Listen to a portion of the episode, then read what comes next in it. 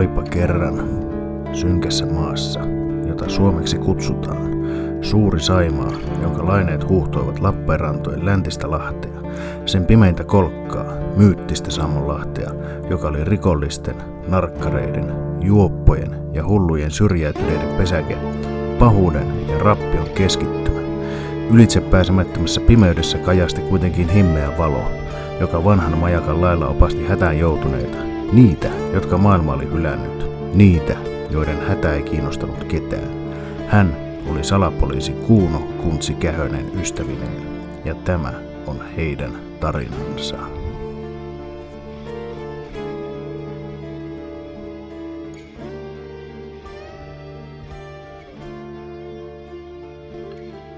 Kuuno Kuntsi Kähönen. Yksi sarvisen kosto. Kirjoittanut Pasi Lähetys. Mies istui Sammonkodin portailla ja imi savua keuhkoihinsa. Marihuonan imälä tuoksu leijaili pitkin öistä Sammonlahtea. Hän rauhoitteli sillä kireänä olevia hermojaan. Hän vilkuili kelloa kärsimättömästi. Hän odotti lähetyksen saapuvan hetkenä minä hyvänsä. Se oli kuitenkin jo viisi minuuttia myöhässä sovitusta, joten hän oli hermostunut, koska pelkäsi jotain odottamatonta tapahtuneen. Perkele, hän sihahti itsekseen.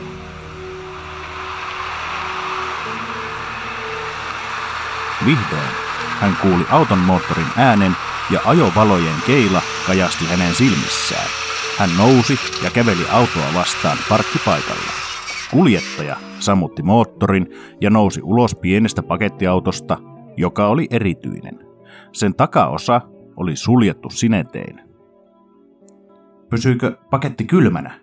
kysyi lähetystä odottanut mies. Kyllä, sen pitäisi ihan jäässä olla. Kaikki toimi hyvin, sanoi kuljettaja. Huomasitko, että et seurattiinko sinulta? Herättikö epäilyksiä? kysyi mies, samalla imien viimeisiä savuja jointistaan. En, huom- en, en, en huomannut mitään erikoista.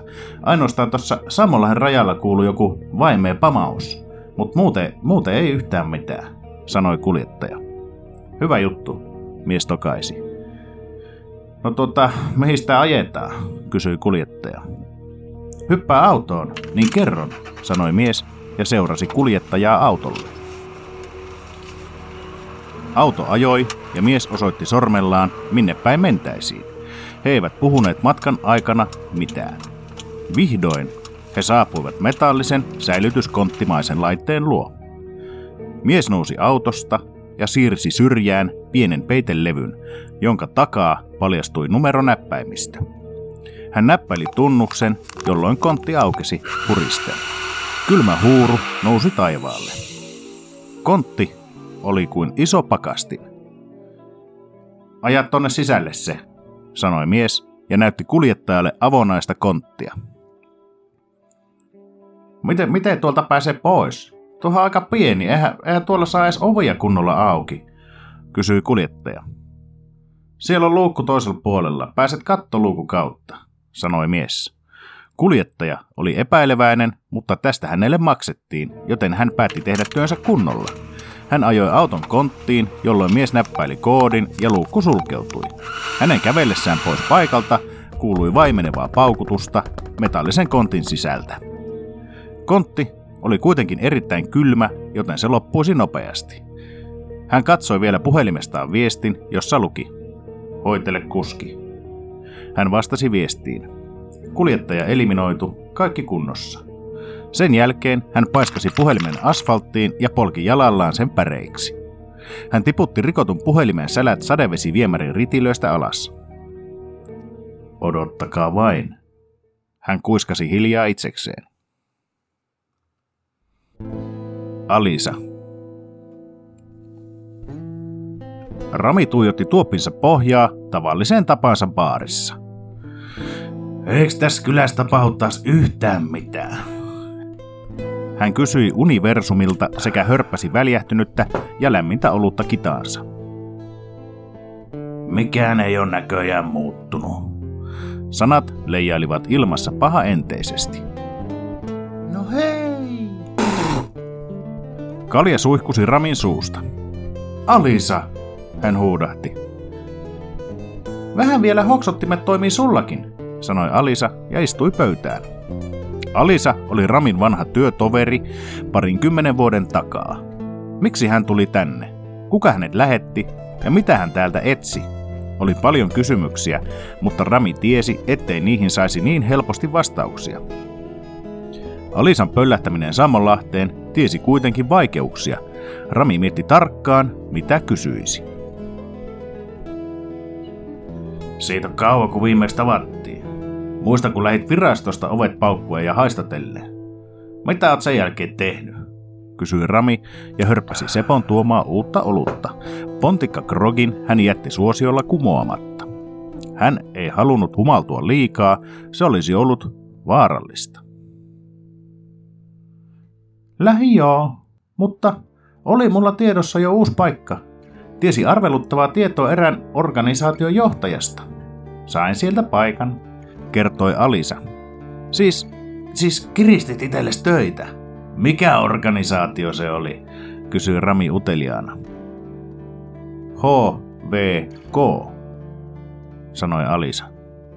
Huoltovarmuuskeskus, ällistyi Rami. Sehän se, tuhahti Alisa. No teillä ei vissiin oikein hommat mennyt ihan putkeen, kysyi Rami pahan ilkisesti. Johtajalla oli vähän erikoisia kontakteja.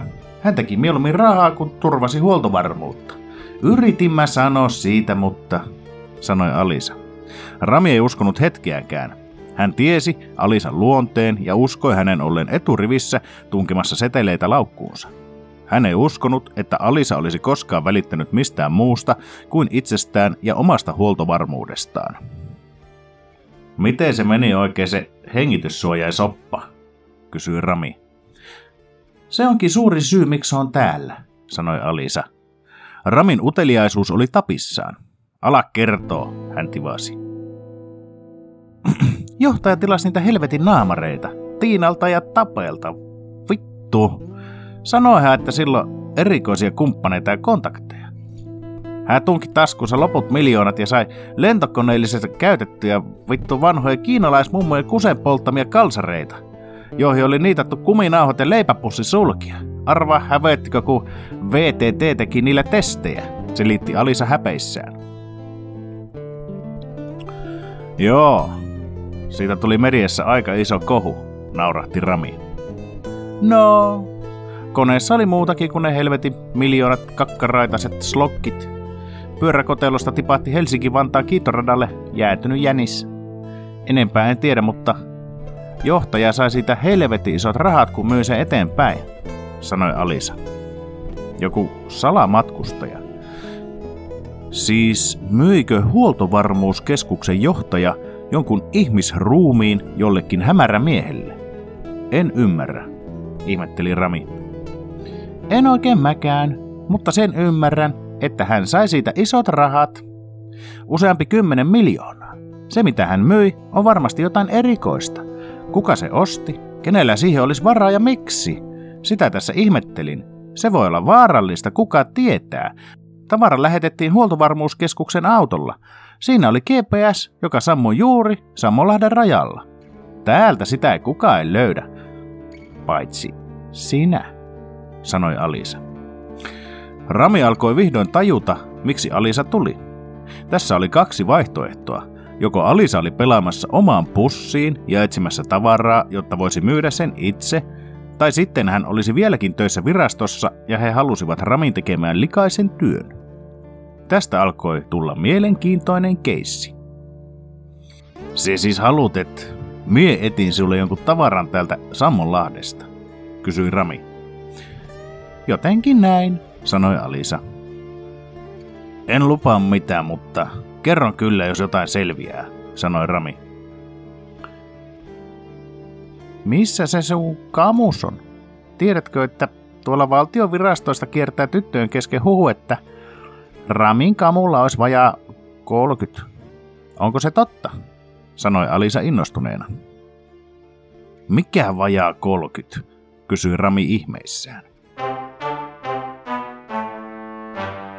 Korvia raastava ääni säikäytti kuntsin polaltaan. Hänen silmänsä rävähtivät auki ja porottava aurinko tuntui kuin joku olisi kaatanut laavaa silmäkuoppiin. Ai saatana! Kuntsi huusi. Päässä tuntui sille, kuin se olisi juuttunut halkomakoneeseen ja terä painautuisi siihen peruuttamattomalla voimalla halkaistakseen koko kallon kahtia. Hänen kätensä hapuili sängynjalan vieressä olevaa lääkepulloa, mutta sitä ei löytynyt. Käsi kopeloi karheaa asfalttia. Herra salapoliisi voisi nousta sieltä ylös ja häipyä kottiinsa. Tai pajarillaan. Hän kuuli närkästyneen naisen äänen. Kuntsi raotti varovaisesti silmiään. Hän makasi Minimanin lähetyslaiturin vieressä isojen metallisten jätepuristimien välissä. Minimanin myyjä paiskoi toiseen jätteitä, joita prässäsi pienempään tilaan.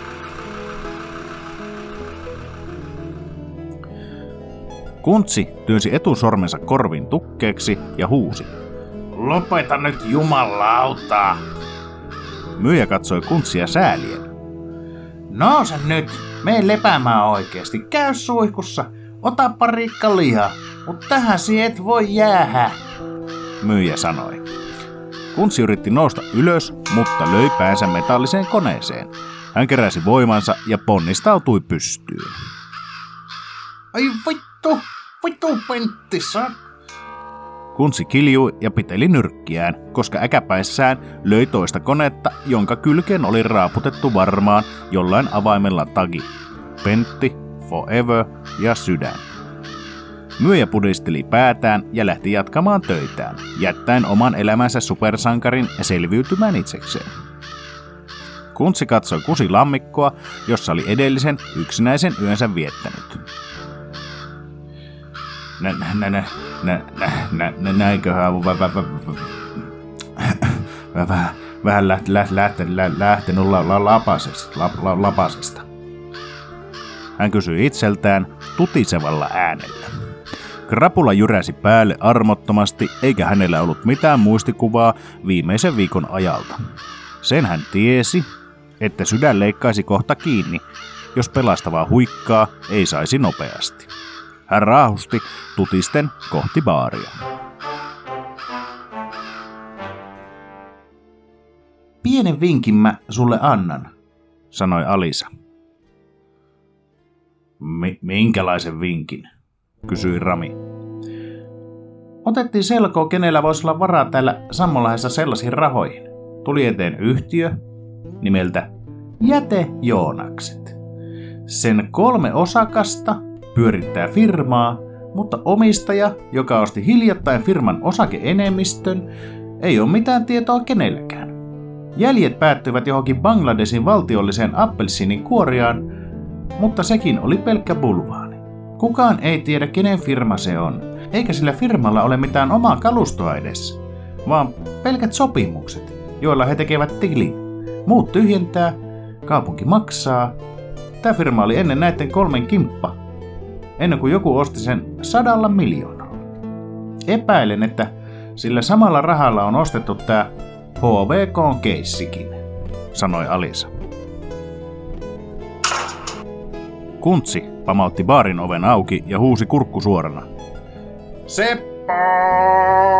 Terpättiä! Voi hyvät herrat, ällistyi Alisa nähdessään oven karmia pystyssä pitävän kusihousun, jonka tukka valui pitkin poskea, paljastaen kaljun päälain. Tuo, tuo, toiko se on se kähönen? kysyi Alisa pidätellen hämmästystä. Tuo se on hän itse, Samotorin suurin salapoliisi Kuntsi Kähönen, sanoi Rami.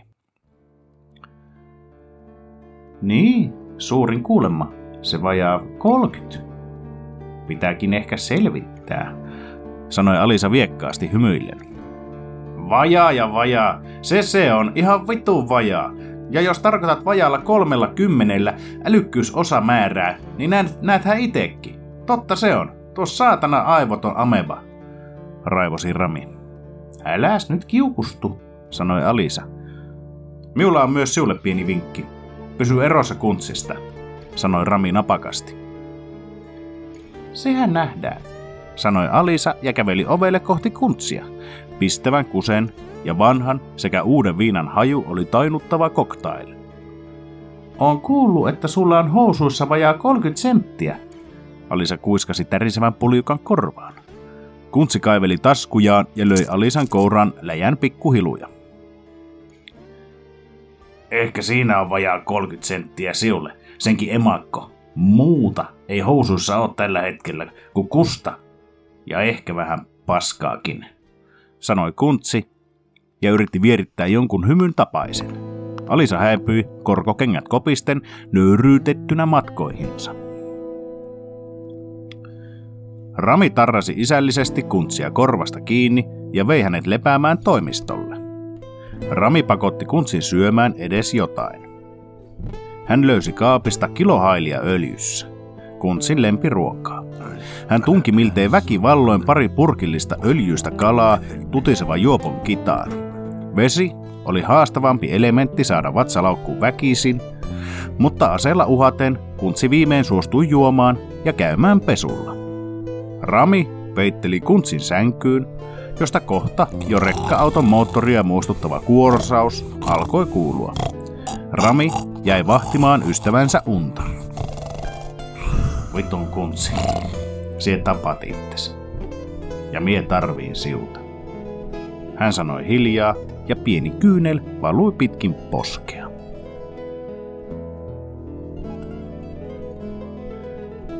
Unicorn Universum.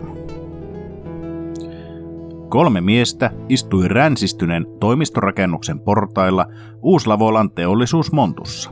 Harri Parkkali oli Jätejoonakset osakeyhtiön virkaa tekevä toimitusjohtaja ja jonkunlainen johtohahmo muille. Henri Haatainen oli titteliltään projektipäällikkö ja Tommi Saastamoinen oli osastopäällikkö. Miehillä oli hienot tittelit mutta tosiasiassa he ansaitsivat rahansa laittomin keinoin. Miksi helvetissä siemenit myymään osakeenemmistön tästä meidän firmasta? Kyseli Henri ärtyneeseen sävyyn. No helvetti. Jos joku tarjoaa tästä meidän paskafirmasta sellaiset rahat, niin vaan se otettava vastaan. Tajutte kai, että saa sellaiset hillot näistä uuden työnantajan projekteista, ettei meillä koskaan omat rahkeet niin riittäisi. Puolusteli Harri toimiaan. Niin kai. Vielä kun näkis ne rahat. Puhetta on pidetty, mutta kaupassa saa laskea, että ostako paketin nakkia ja kolme tölkkiä alennuslaageria. Ja herra toimitusjohtaja vetelee vaan sisäfilettä ja erikoisipaa. Vittu, ruppaisi jakaa meillekin sitä rahaa, huusi Tommi vuorostaan. Aikanaan, hyvät herrat, aikanaan, rauhoitteli Harri alkavaa kapinaa. Aikanaan saisi olla aika pian. Tai, uhkaili Tommi. Tai mitä? Meet sun luukulle ryönnäämään. Rasva perseesi valmiiksillä, sieltä tulee kakkosen ja kovaa. Ei tunnu niin pahalle, kun on liukastettu jo valmiiksi, sanoi Harri. Minusta on vaan paska idea. Ennen oltiin itsemme herroja ja tehtiin vähän rahaa kuppamalla kaupunkia jätebisneksellä. Nyt ei tiedä mihin ollaan sotkeutumassa. Hyvästä helppo elämä, sanoi Henri. Tiedän, tiedän, tiedän mutta kohta ollaan ihan sykarykkaita, eikä tarvitse tehdä mitään enää. Kun maksut kolahtaa tilille, mitä sovin, voidaan jatkat ruveta eläkehommiin, sanoi Harri. Saas nähdä, kunhan et myynyt meitä millekään Nigerian prinssille, sanoi Tommi sarkastiseen sävyyn. Malttakaa miehet, malttakaa. Muuten, tuli juuri määräys. Meidän pitää mennä Sammotorille tapaamiseen. Viestissä ei selitetty sen tarkemmin, mutta Yläkerrassa joku Unicorn Universum, jossa meillä on tapaaminen tänään kello 12, sanoi Harri. Mitä, mitä vittua? kysyi Henri saamatta kysymyksensä mitään vastausta.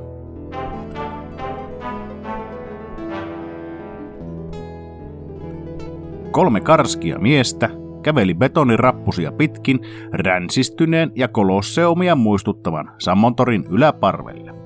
Kukaan heistä ei tiennyt, mitä oli odotettavissa. Samontorin tilat olivat nykyään miltei kaikki tyhjillään, muutamaa liikettä lukuun ottamatta, kuten Kuntsin toimisto, baari, kirjasto ja helluntai-seurakunnan salalahko, joka jatkoi edelleen toimintaansa sitkeästi. Nyt yläkertaan oli avautunut mystinen Unicorn Universum, jonka nimikyltti loisti kaikissa sateenkaaren väreissä. Onko tämä joku homoluola? kysyi Henri ja löi toverillisesti Tommia olkapäähän. Tommi oli hieman feminiininen persona, jonka seksuaalisuudesta oli käyty kuumia spekulaatioita. Hän ei ikinä ollut tunnustanut mitään, mutta kukaan ei koskaan hänellä naista ollut nähnytkään.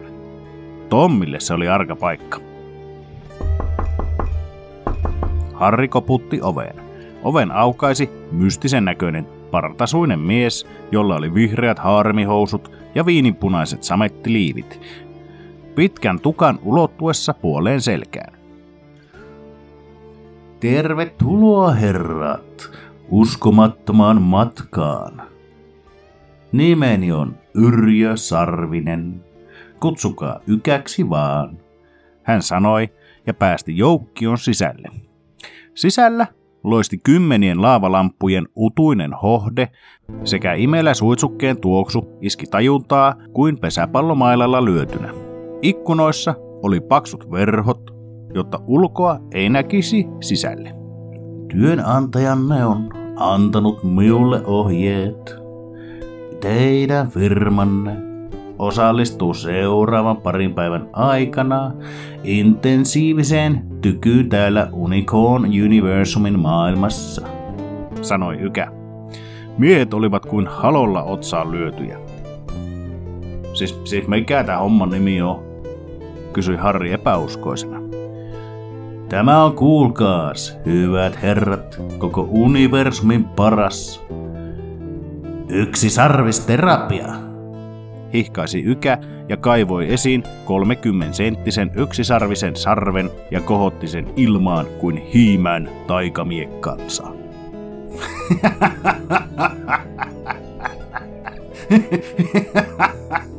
Henri nauraa hohotti ja osoitti sarvea.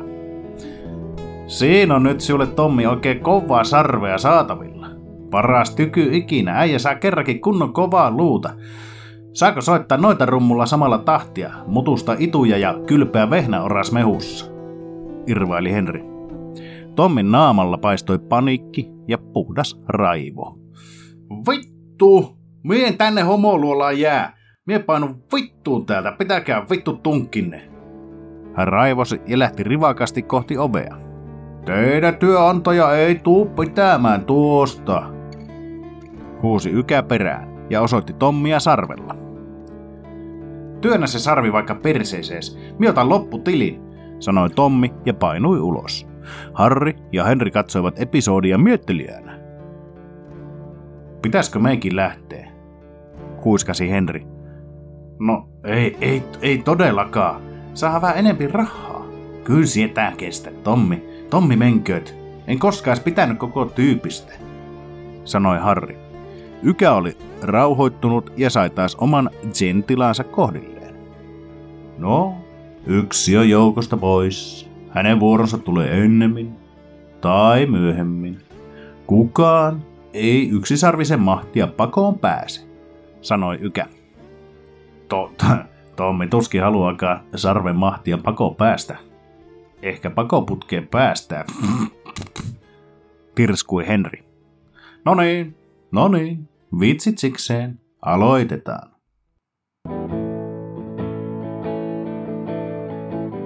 Kyllä me sinut kuntoon saadaan. Usko pois. Yksi sarvis hoitaja Yrjö Sarvinen. Pitää hoitoja paikassa pyhimmistä kaikkien.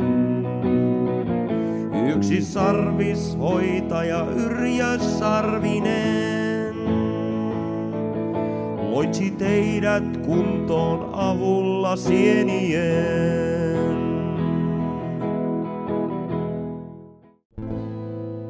Keissi. Rami oli keittänyt kahvit ja Kuntsi oli raahautunut pöydän ääreen levättyään tarpeeksi. Rami annosteli blörön Kuntsin kuppiin jotta sitä ei tulisi liikaa. Kuntsi toimi parhaiten pienessä hönössä, mutta toimettomuus ajoi hänet kuilun reunalle. Kuntsi turrutti elämänsä tuskaa viinaan, mutta toiminta ja ajatus siitä, että hän olisi tärkeä, sai hänet vähentämään juomista. Rami pelkäsi, että kuntsi joisi itsensä hengiltä, mikä olikin ihan totta, jos hän ei olisi ollut katsomassa perään. Hän ei tosin ollut aivan vilpitön asian suhteen. Kuntsista oli tullut hänelle tärkeä ystävä, sekä ilman kuntsia ja hänen selviytymisvaistoja hän ei pärjäisi.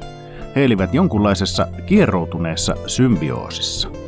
Molemmat tarvitsivat toisiaan ja yksittäin he olisivat vain säälittäviä juoppoja, jotka tuhoaisivat itsensä vääjäämättömästi etanolihuuruiseen elämään. Hei, ois taas meille keissi, sanoi Rami ja hörppäsi pahaa kahvia, joka sai hänet irvistämään. Ei kiinnostas yhtään, sanoi Kuntsi, joka oli jo tointunut suhteellisen normaaliksi. Rami osoitti sohvalla olevaa viikattua vaatepinoa, jossa oli Kuntsin vaatteet pestynä. Vedähän vaatteet niskaa. Seppo pesine. Ja kun sanot, ettei kiinnosta, niin kiinnostaako sinulta sitten maata kuset housuissa tuolla jossain saatana ojassa odottaa kuolemaa? Paasasi Rami. Välillä siltä tuntuu. Ei ole oikein, ei ole oikein, ei ole oikein iloa tässä elämässä. Vastasi Kuntsi. En tiennytkään, että oot luuseri ja luovuttaja, provosoi Rami. Kuntsi vaikutti olevan todella masentunut. Oveen koputettiin. Kuntsi veti vaatteita päälleen ja Rami meni avaamaan. Huomenta pojat. Täällähän on aika mielenkiintoinen tää, tää tuoksu, sanoi overraossa keikistelevä Alisa. Sa, sa, sa, saatana homot perkele, vittu, vittu mulle riitti, vittu saatana, vittu, pitääkö rahansa perkele, sä vittu perkele, perkele. Rami ja Alisa katsoivat, kun mies tuli Sammontorin yläkerrasta, niskoja nakellen ja manaten itsekseen. Alisa työntyi sisälle toimistoon. Onks täällä kahvia? Hän kysyi. He istuivat pöydän ääressä ja Alisalle tarjoltiin kupillinen höyryävää kahvia. Mitä kahvia tää on? Alisa kysyi. Se on kuule parasta laatua Namibiasta. Jaloilla poimitusta pavuista jauhettua uhanalaisen kahvilajin viimeisiä satseja, sanoi Kuntsi. Vai niin, musta tää maistuu ihan perseelle, sanoi Alisa. M- mustana joo, mutta otahan kunnon plöröllä, tokaisi Kuntsi ja lurautti Ramin huomaamatta isomman plörön mukinsa. Toi äijä, mikä äsken tosta meni, sanoi Alisa. Niin, kysyi Rami. Se on yksi niistä jätejoonakset tyypeistä.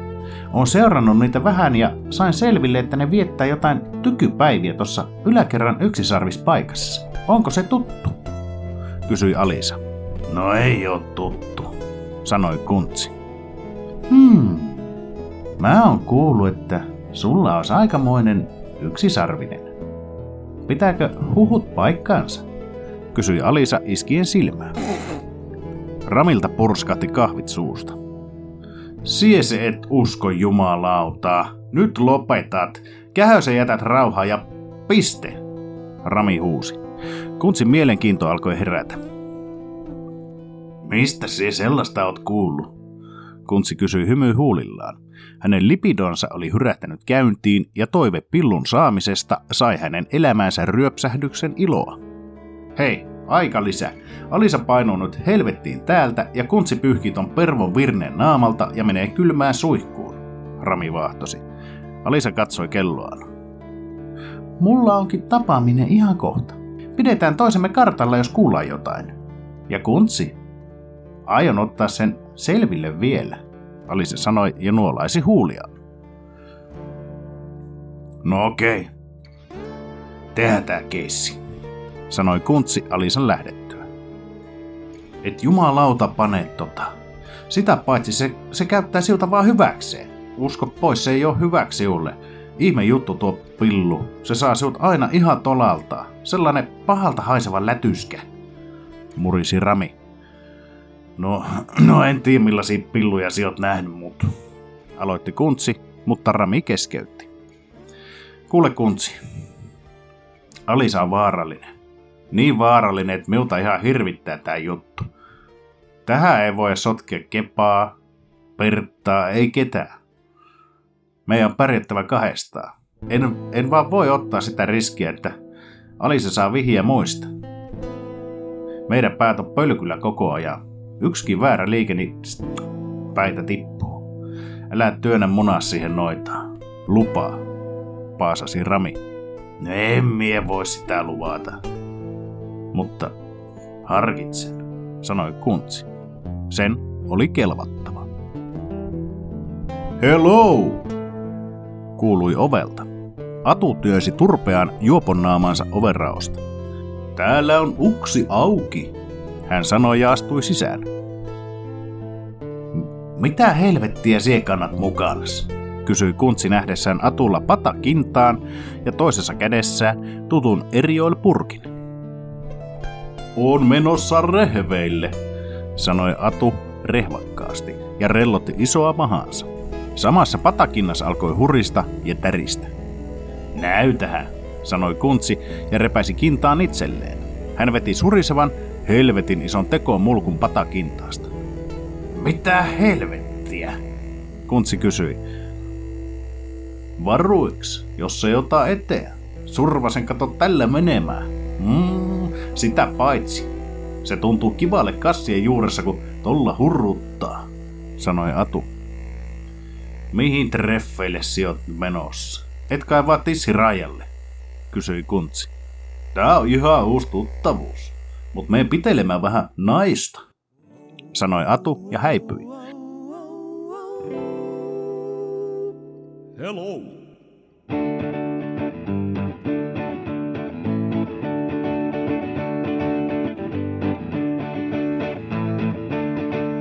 Mulla on mahti suonikas, hioi hioi hoi, ja metrin pino pornoa, hioi hioi hoi. Äs siimie katselen, kaljaa siinä maistellen, on mulla tässä eri joil ja lehdet rattoisaat. Mulla on mahti suonikas, hioi hioi hoi, ja metrin pino pornoa, hioi hioi hoi. Kuntsi ja Rami jäivät hölmistyneenä katsomaan Atun perään. Kuule Kuntsi. Alisa kertoi, että joku on ostanut jotain, ei tiedä mitä, mutta jotain, joka on Sammolahdessa. Jotain todella arvokasta. Alisa epäilee jätejoonakset yhtiötä, joka liittyy tähän jollain tapaa. Tutkitaan vähän. Mie pelkään, että tämä on jotain, jota myö ei pystytä ratkomaan mutta yritetään saada asioita selville sekä yritetään estää, ettei Alisa pääse siihen käsiksi, mitä se sitten ikinä onkaan, sanoi Rami. Kuntsi nyökkäsi myöntymisen merkiksi, vaikka ei ymmärtänyt yhtään mitään. Ruumis. Tommi repi papereita silpuksi, joita hän syötti tulen nieltäväksi takkaansa. Hän oli käynyt Unicorn Universumista lähtiessään firmansa toimistolla ja kerännyt kaikki omat paperit mukaansa. Hänelle riitti jätejoonakset yhtiön toiminta. Hän oli ollut tyytymätön Harrin ratkaisuun myydä firma. He eivät olleet saaneet Harrilta vielä euroakaan rahaa firman myynnistä, eikä sitä oikein voinut lakiteitsekään hakea. Se huono oli laittomassa bisneksessä. Täytyy luottaa Roiston sanaan. Tommi uskoi, että Harri vedätti kaikkia, että hän halusi itse kaikki rahat. He olivat tehneet yhden toimeksiannon uudelle nimettömälle omistajalle. Hän ei tiennyt projektista mitään muuta kuin sen pienen osan, johon häntä tarvittiin. Se, että häneltä pimitettiin tietoa eikä luotettu häneen sen verran, että hän saisi tietää kokonaiskuvaa, jota oltiin tekemässä sai hänet raivoihinsa. Hänellä oli isoja vaikeuksia itsetuntonsa kanssa. Hän ei voinut sietää alentavaa kohtelua, ei edes rahasta. Tommi otti huikkaa viskipullostaan ja sytytti kitkerän hajuisen sikarin. Hän tunsi olonsa vapaaksi pitkästä aikaa. Hän ei ollut enää kenenkään juoksupoika. Nyt hän oli oman elämänsä herra, eikä enää narri. Lattialankun narahdus sai Tommin valpastumaan. Kuka, ku, kuka siellä? Kuka? Kuka siellä? Hän huhuili. Hän terästi kuulonsa ja yritti kuunnella. Nyt hän oli varma, että asunnossa oli joku muukin. Hänen sydämensä löi villisti ja paniikki alkoi puristaa rintaa. Hän hiipi takkahuoneesta hiljaa kohti ulkoovea. Hän päätti paeta. Tommi puristi viskipulloaan rystyset valkoisina.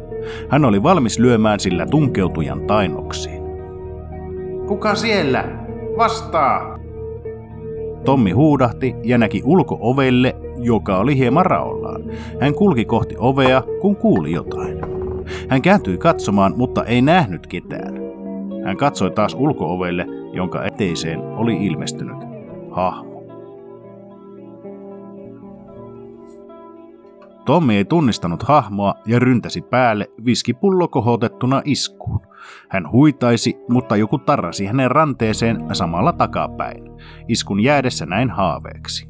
Sitten hän sai kovan iskun päähänsä ja pimeys lankesi hänen ylleen. Kuntsi oli parannellut oloaan ja nukkunut yönsä hyvin. Aamulla herätessä hän ei tarvinnut lääkepulloaan ensimmäisenä, vaan jaksoi malttaa kahvin valumista. Hän oli sulatellut Ramin kanssa käymiään keskusteluita. Mikä ihme se jokin voisi olla, hän ajatteli. Joku koputti oveen. Oven takana oli mies, nelissä kymmenissä oleva hintelämies, joka oli pukeutunut erittäin hienoihin muotivaatteisiin ja tukassakin oli vaalennus. Hän oli ilmeisen peloissaan ja kauhistunut. Hei, mie, mie, mie Pekka. On tapahtunut jotain hirveetä. Ootko siellä salapoliisi? Hän sai suustaan.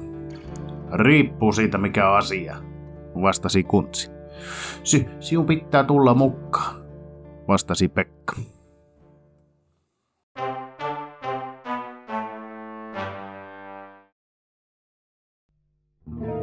He astuivat Sammolahden rantaniityn kadulla sijaitsevaan omakotitalon ovesta sisään. Kuntsi tunsi jo hajusta, mitä tulisi löytymään. Tää, täällä, Pekka sanoi ja vei Kuntsin makuhuoneeseen. Näky oli makaaberi. Alaston ruumis, sidottu erilaisin nahkaremmein, kaulapanta kaulassa, josta häntä oli kuristettu ja nostettu katossa olevaan koukkuun roikkumaan. Naama oli hakattu veriseksi mössöksi. Hyi helvetti. Mitä pervotouhuja täällä on leikitty? Eikä vaan sitä perkeleen pekkingiä. Kysyi kuntsi ja tutki paikkoja katseellaan. Hänen kätensä osui oven karmiin ja hän sai hihansa mällin jotain valkoista ja rasvaista. Hän hieroi sitä sormiensa välissä ja nuuhkaisi. Tää on jotain tuttua. En vaan saa päähäni mitään. Kuntsi pohti ääneen. Mitä mie teen? Kysyi Pekka ja parahti itkemään. No mikset soittanut poliisille? Minusta on ihan selvä keissi. Joku pervo homma mennyt liian pitkälle. Poika pussiin vaan ja hautaa ja se siitä, sanoi Kuntsi. Mie tiedä, ettei tää ole mikään ihan tavallinen juttu. Tommi ei ikinä suostus tuo. Mie tunsin sen perin pohjiin, oltiin rakastavaisia. Tommi oli ainoa se, aina se dominoiva. Hän ei ikinä antaisi kohdella itsensä noin, ei ikinä. Hän tykkäsi sitoa miuta ja nöyryyttä, mutta ei ikimaailmassa noinpä, että Tommi. Pekka selitti. Rami, tuus tänne. Täällä on joku hinuri hirressä ja sen mustasukkainen poitsukaveri väittää, että jotain muutakin. Minusta vaikuttaa ihan selvältä peliltä. Kuntsi puhui puhelimeen.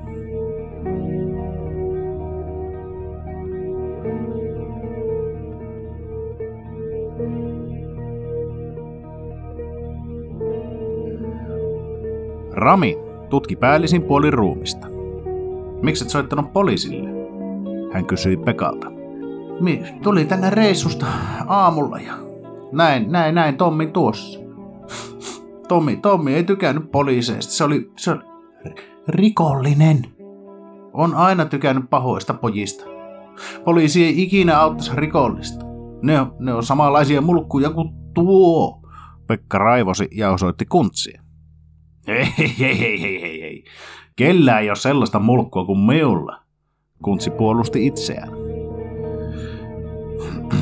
Pekka kuule. Soitan siivoojat. Tee palvelus. Rami puhui lyhyitä lauseita, jotta hysteerinen leskipoika ymmärtäisi. Mi, mi, mi, mi, mikä palvelus? Pekka kysyi. Lähet reissuun. Kauas Sammonlahdesta. Et puhu kenellekään mitään, et yhtään mitään. Muuten oot kohta aivan sataprosenttisen varmasti itse samassa kunnossa kuin tuo Tommi. Lupaa, niin pääset menemään. Muuten meidän pitää teljetä sinut johonkin lukkojen taa, sanoi Rami. Pekka lupasi, otti repun selkäänsä ja lähti. Mielenkiintoista, sanoi Rami ja katsoi kuntsia merkillisesti. Hämmentyneet. Jäte Joonakset Oyn tiloissa istui kaksi erittäin hämmentynyttä miestä. Tommi, Tommi, on, Tommi on käynyt täällä. Vienyt kaikki paperit. Lähtiköhän se nyt ihan tosissaan? Henri kysyi. Siltä vaikuttaa, Harri sanoi. Henri pani merkille, että Harri oli omituisen ajatuksissaan. Mikä on? Henri kysyi. Ei tässä. Ajattelin vastaan Tommia. Harri valehteli. Hän oli aamulla katsonut firman tiliä, joka oli tyhjillään. Kaikki yrityskaupasta saadut rahat olivat tiessään. Hän mietti kuumeisesti, mitä oli tapahtunut. Tilitietojen mukaan hän oli ne itse siirtänyt jonkun luonnonperintösäätiön tilille. Hänellä ei ollut muistikuvia, ei eilisestä tykystä, eikä rahansiirroista. Oikeastaan hän ei muistanut Tommin lähtöä enempää koko päivästä. Hänen muistikuvansa olivat utuiset ja välähdyksen omaiset. Hän muisti vain ykäsarvisen ja hänen yksisarvisen sarven sekä pahanmakuisen teen ja laavalamppujen hypnoottisen tanssin. Miksi kaikki miljoonat olivat menneet? Hän ajatteli kuumeisesti. Hän vannoi saavansa asian selville. Olihan heillä vielä tänään aika. Hän päätti jo, että ei nauttisi siellä mitään annettuja aineita, ja jos muuten asiat eivät ratkeaisi, hän vääntäisi totuuden hipiretkusta, vaikka sen juustoisesta yksisarvisesta vääntäen. Harrin pohdinta keskeytyi Henrin puhelimeen tulleesta kilahduksesta. Harri ihmetteli Henrin kiinnostusta älypuhelimeensa. Hän aisti, että oli jotain menossa. Hän alkoi olla vaino harhainen. Oliko Henri mukana huijaamassa hänen rahojaan? To, tota, mien tuu tänään sinne tykyyn, sanoi Henri ja jatkoi puhelimensa näpyttelyä. Et sie voi jää pois. On isot rahat kyseessä ja Harri yritti saada kaverinsa tolkkua. Paskat. Mien on nähnyt yhtään mitään rahaa. Sitä paitsi, minulla on vähän outo fiilis sen yksisarvistouhuista. En muista eilisestä oikein mitään. On vähän paha olokin. Sano sille vitu itu hipille, että on saikulla tai jotain, Henri sanoi. Vai niin? Äijä perkele, mitä se puljaat se puhelimes kanssa? Harri raivostui ja yritti kiskoa väkivalloin puhelinta Henrin kädestä. Älä nyt saatana revi! Mie kerron, mie kerron, huusi Henri. Tuli Tinderiin hyvä mätsi. Kato mikä pirkko. Henri näytti puhelimensa ruudusta verevän näköistä naarasta. Minulla on treffit tänään. Lupaili pilluhommia, sanoi Henri innostuneena. Vai pillu takia jätät minut pulaa? Ja rahat, aloitti Harri. Älä ala miulle. En ole saanut toosaa mies muistia nyt kun olisi mahdollisuus, en tosiaankaan aio sitä mahdollisuutta heittää menemään siun ja siun yksisarvisterapian takia. Jotain rajaa hei, kivahti Henri. Vaikka se pano maksa sinulle miljoonia, Harri kysyi. Tiedät siihen mitä? Minun kassit on kuin sykkivät keelipussit. Ne on niin täynnä, että pienikin hipasu saa ne purkautumaan kuin ravistetun samppanjan pullo. Minulla on ihan sama mitä maksaa, kunhan saa työntää molon sinne minne se kuuluu, huusi Henri. Eikä ne treffit päivällä oo. Voithan siihen sen jälkeenkin, yritti Harri vielä. Hei, muistat siihen, missä kunnossa olit eilen sen terapian jälkeen? Kysyi Henri. Niin, en miekään. En muista yhtään mitään. En riskeeraa, Toosa vie voiton ja sillä sipuli. Hän vastasi omaan kysymykseensä. Voi, vitu sipuli, tuhahti Harri ja hänen hermonsa alkoi kiristyä kireälle kuin pianon kieli. Operaatio Yksisarvinen. Kuules kuntsi kultasein, la la la la la la la, rallatteli Rami. Kullittele sitten vasta, kun oot maksanut minulle illallisen, ostanut mekoja ja hieronnut olkapaita ainakin puoli tuntia. Sitten saata antautua kullitteluun, sanoi kuntsi. Hörppäsi huikan pontikkaa ja tuprutti savuja tervaisesta piipun nysästään. Pitääpä muistaa, Rami sanoi ja iski silmään. Kuntsin pontikka meni väärään kurkkuun. Se kuollut mies oli Tommi Saastamoinen. Hän kuului siihen yhtiöön, josta aikaisemmin kerroin. Oli yksi niistä. Näin hänet teille. Hän tuli tuolta yläkerrasta kiroille kuin turkkilainen. Siellä on joku yksisarvisterapia mesta, jossa jätejoonakset käy jossain vitun tykyssä. Yritin onkia sen pitäjästä jotakin tietoa, mutta kukaan ei tiennyt sitä mitään. Ykä Sarvisella ei ole edes parkkisakkoa, ajokorttia, passia, ei mitään. Häntä ei ole olemassa, sanoi Rami. No tuo yläkertaa se pahahajuinen hippi ronttas niitä laavalampuja jo pari viikkoa sitten. Yksi sarvisterapia. Ei helvetti, kaikkeen nekin keksi.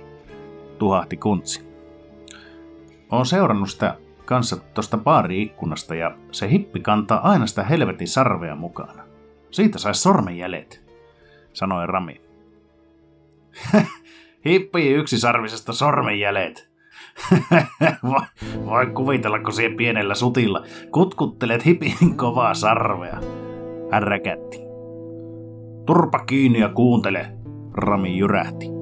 Joo, joo, joo, senkin sarve kutkuttelija, sanoi kuntsi. Se sarvi on myös erittäin todennäköinen murha-ase. Tommin naama oli hakattu tohjoksi jollain tollasella kovalla ja tylpällä. Uskon, että jos se saadaan, saadaan se sarvi, niin voi lähettää se analysoitavaksi. Jos se paljastaa Tommin DNAn ja sarven murha-aseeksi. Minulla on vahva tunne siitä, sanoi Rami. No, tartutaanpa hippiä sarvesta sitten, ihkaisi kuntsi. Ykä Sarvinen suki partaansa ja raaputti yksisarvisen sarvella takkuista tukkaansa. Hän katsoi vanhaa rannekelloaan, jossa oli rispaantunut reggae-värinen kangashihna. Perkele, kun tuo aika kiitää. Hän murahti ja laittoi askellukseensa vauhtia. Sessio alkaisi pian ja hänen täytyy laittaa laavalamput lämpenemään ajoissa, jotta tunnelma olisi otollinen. Hei hippi! Ykä pysähtyi kuullessaan huudon. Hän katseli autiota sammontoria ihmeissään. Sitten hän huomasi hahmon, joka kurkisti porttikongista. Psst, hippi, tuu tänne. Ykä näytti itseään sormella kuin merkiksi, että hänellekö tässä huudellaan. No, no, no sie, sie. Mä näet sie muita hippoja täällä. Ykä levitti käteensä sen merkiksi, ettei ymmärtänyt mitään. Täällä on luonto, mikä pitäisi pelastaa. Greenpeace! Äkkiä, hop, hop, hop, hop, hop, tai happosateet vie turmioon. Hahmo huusi ja pää vetäytyi takaisin porttigongiin. Mitä? Mitä helvettiä? Ykä ähkäisi ja lähti kohti hahmoa. Täällä on ihan parasta ruohoa, vihreitä, kosteita ja just leikattua. Tuu savuille. Saat palkkioksi sähköauton, ämpärillisen ituja ja luontoarvan. Hahmo huusi nurkan takaa. Ykä oli juuri astumassa kulman taakse, kun hän näki nyrkin lentävän kohti kasvojaan.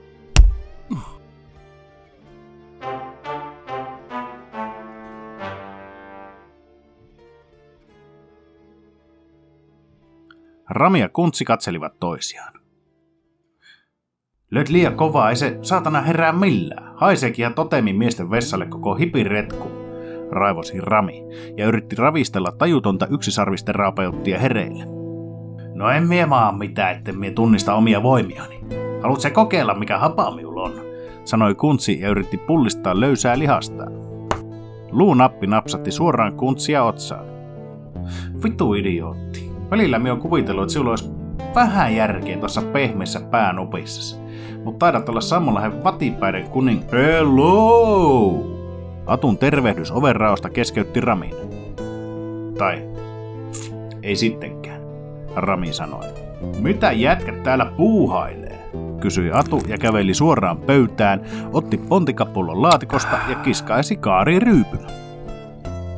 Atu saatana, omine lupineeko se juot miu viinoja? kysyi Kuntsi leikillään suuttuneena. Oma lupa, paras lupa, sanoi Atu. Miksi helvetissä silloin toi patakinas taas mukana? kysyi Kuntsi.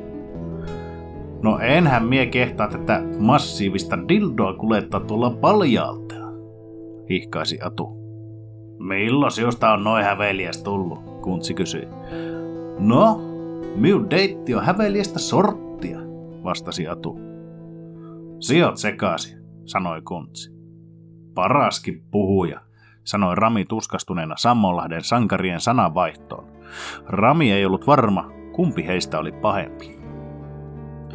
Mikä tuo hipiretku on ja miksi se tuossa pöjöttää? Onko se kanttu vei? kysyi Atu. Tää on pitkä juttu. Se pitäisi saada hereille, sanoi Kuntsi. No koitetaan pitkää juttua tätä toista pitkää juttua. Atu sanoi ja kaivoi helvetinmoisen suonikkaan perseen repiä dildon rukkasestaan ja höräytti sen käyntiin pohjassa olevasta säätimistä. Helvetimoinen surina ja pärinä kaikui pitkin toimiston seinää. Atu survaisi muovisen sähkövispilän hipin suun. Se sai hippiin liikettä. Koko mies tärisi ja pää vispasi kuin Pajarlan aamupuuro jonossa olevalla katkaisuhoitopotilaalla. Eikä aikaakaan, kun Ykä Sarvisen silmät rävähtivät auki. Ota äkkiä se pois, ettei se tukehu, huusi Rami. Atu katkaisi tärinän pois päältä ja veti dildon hellä varoen pois hipin haisevasta kidasta. Mukana tuli terskan juureen jumahtaneet tekohampaat. Vaikka Ykä oli saatu heräämään kuntsin aiheuttamasta koomasta, ei hänestä ollut heille mitään iloa. Hän oli menettänyt muistinsa tai osasi teeskennellä mitään tietämätöntä. Hän ei muistanut nimeään, ei mitään. Rami alkoi olla tuskasta. Sitten musta auto kurvasi toiviston eteen. Ettikää tästä uhri DNA, hipiretku sormenjäljet, verijäljet ja koko paketti. Pakkoa tuolle hipiretkulle joku henkilöllisyys on löytyä. On varma, että tässä on murhaa se. Hän antoi ohjeita. Hän pani merkille myös Sammontoria kohti kävelevän miehen, kun auto kaarsi tiehensä. Ei perkele, Rami sanoi.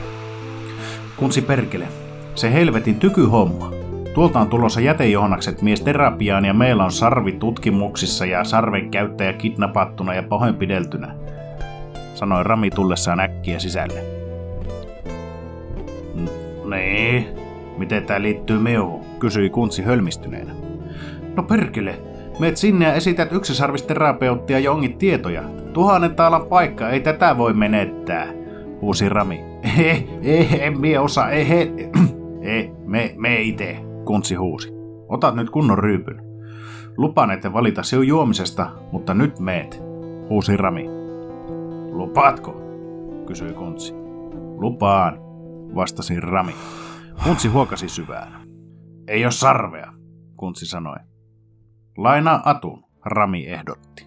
Tuot sen sitten äkkiä takas. Minä on menossa trehveille ja otan sen sinne mukaan. Etkä käytä kaikkia paristoja, Atu sanoi.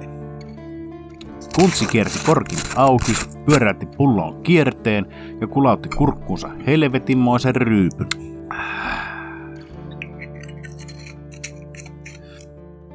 Terapiassa. Kuntsi juoksi yläparvelle ja sovitti hipiltä ottamiaan avaimia lukkoon. Ovi aukesi ja hän astui sisään ihmeelliseen hippiluolaan. Hän etsi valokatkaisijaa, joka löytyykin oven pielestä. Hän napsautti valot päälle, jolloin värien loisto sai hänet hämmentymään. Samalla äänentoistolaite alkoi soittaa jotain intialaista valittavaa huilumusiikkia.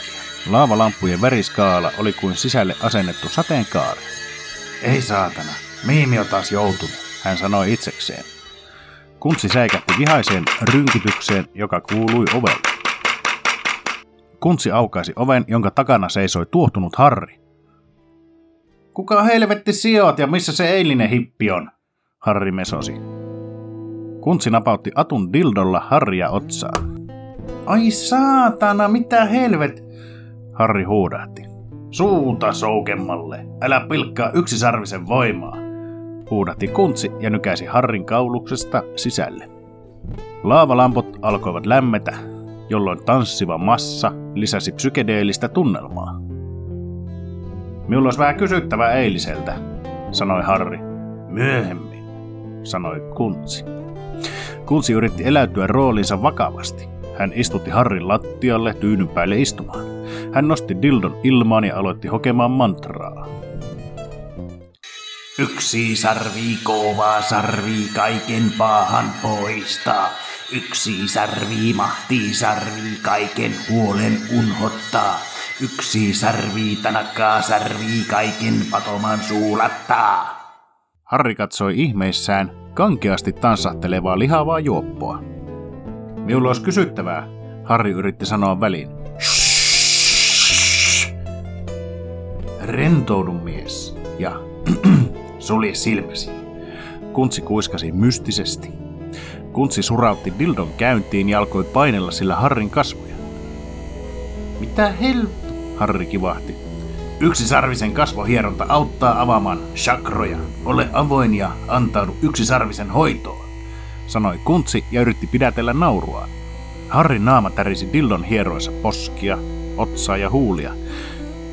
Kuntsi mietti, että missäköhän paikoissa tätäkin oli uitettu, ja tunsi piston omassa tunnossaan. Kerro huolesi, lapsonen, sanoi Kuntsi lempeästi. Mihin kaikki ra- rahani hävisivät? Harrin sanat kuulostivat hauskalle tärisimen dildon hieroissa kurkun päätä. Kuntsi oli revetä liitoksistaan, kun hän joutui pidättelemään naurua.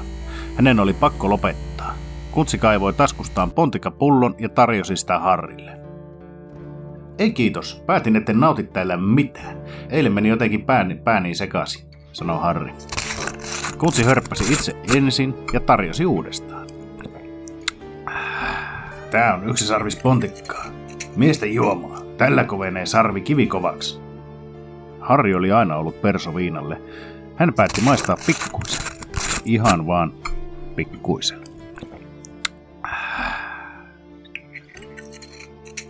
Eikä aikaakaan, kun Harri alkoi olla juopuksissa. Tää on paljon parempaa kuin se hippi tee, jota eilen juotiin, hän sanoi jo hieman sammaltain. Kerros nyt, miksi oot täällä, kysyi Kuntsi. Siettaa ja olla mikä yksisarvisterapeutti, Harri kysyi. Mikä paljasti? Kuntsi kysyi. Tunnut olevan ihan järkijätkä. Se eilinen oli ihan ihmeellinen hippi, sanoi Harri. No, me oikeasti salapoliisi. Tutki just yhtä mysteeriä, johon tämä hippi liittyy. En ole mikään poliisi, joten voit kertoa minulle ihan luottamuksella. Sanoi Kuntsi ja kaivoi uuden pontikapullon povi taskustaan ja rusautti sen auki. Harri otti hörpyn mieluusti. Alkoholi alkoi sulattaa estoja tehokkaasti. Saatiin ostotarjous meidän firmasta. Ja käsittämätön tarjous tuntemattomalta ostajalta. Sata miljoonaa. Ehot oli kyllä tiukat. Sillä piti tehdä hankintoja. Jokaiselle meille, kolmelle. Toimitettiin omat ohjeet eikä niitä saanut näyttää muille. Rahaa sai sopimuksen mukaan käyttää aluksi vain niihin.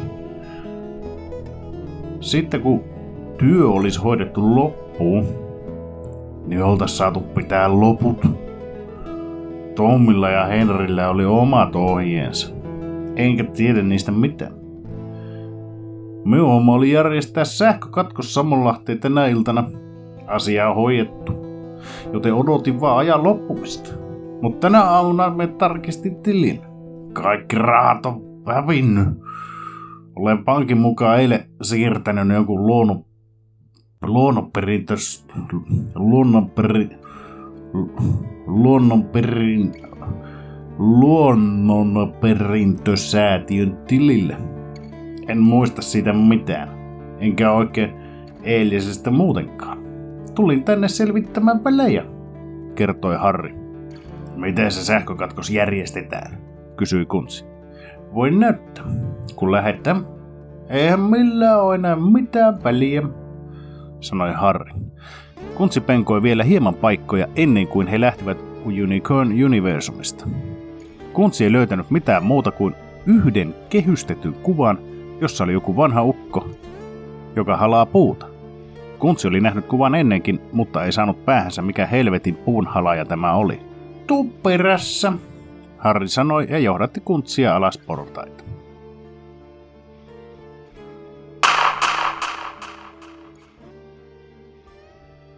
Laukaus kaikui Sammon torilla ja eloton Harri retkotti Kuntsin käsivarsilla, päässään ammottava reikä. Kuntsi huomasi kulman taakse juoksevan hahmon, mutta vain vilahdukselta.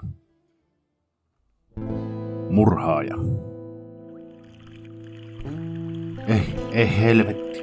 Mitä me just tein? Mies puhui itselleen ja katsoi täriseviä käsiään. Hän oli juuri heittänyt aseen saimaaseen. Hän istui yksin kivellä rantapusikossa. Kivellä, jossa hän oli usein lapsena yksin istunut. Hän kaivoi taskustaan kirjeen ja luki sitä vielä varmistaakseen, että oli tehnyt kaiken. Lopussa luki selvästi. Viimeinen vaihe. Eliminoi firman muut jäsenet. Hän kertasi asiaa mielessä. Kaikki muu oli tehty, paitsi yksi. Tommi oli hävinnyt kuin se kuuluisa Pieru Saharaan. Ei, ei, se, ei se sitä voi tietää. Valehtelen. Niin silloin nämä kaikki rahat on minun.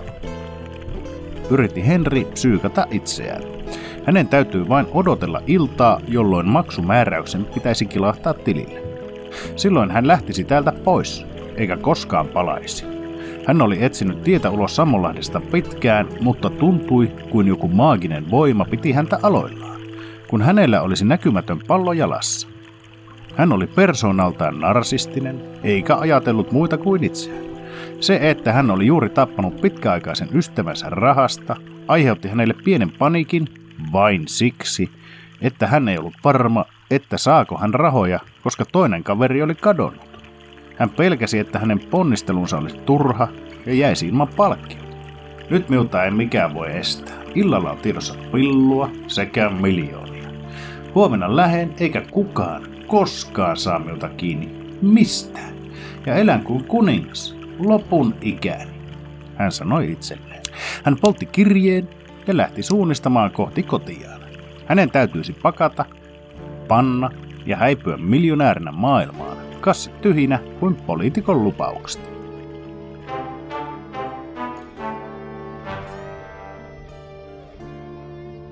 Miten niin ei ole kuvaa? Älä selitä siellä vaan homma sen valvontakameran nauha. Rami raivosi puhelimeen. Kuntsi oli raahannut kuolleen Harrin toimistolle. Hän oli hieman järkyttynyt, mutta muutama huikka pontekkaa ja kitkerät savut piipusta saivat käsien tärinän vaimenemaan. Vai budjettikysymys? Kenen vatipää hommia tää... Vai niin, vai niin. Ois pitänyt arvata, tuhatti Rami puhelimeen ja löi luurin kiinni. Ei kuvia, Kuntsi kysyi. No ei. Joku paikallispoliitikko on ollut sitä mieltä, ettei sammonlaista tarvi kuvailla. Se ei kuulemma johda ikinä mihinkään, niin turhaa rahan tuhlausta. Vittu mies sanon, kiehui Rami. Harri puhui jostain sähkökatkoksesta. Harri puhui jostain sähkökatkoksesta, sanoi Kuntsi. Mitä sekin tarkoitti, kysyi Rami. Se, jälkeen ei ole enää mitään, mitä voisitte tehdä, sanoi hampaansa kadottanut sidottu hippi.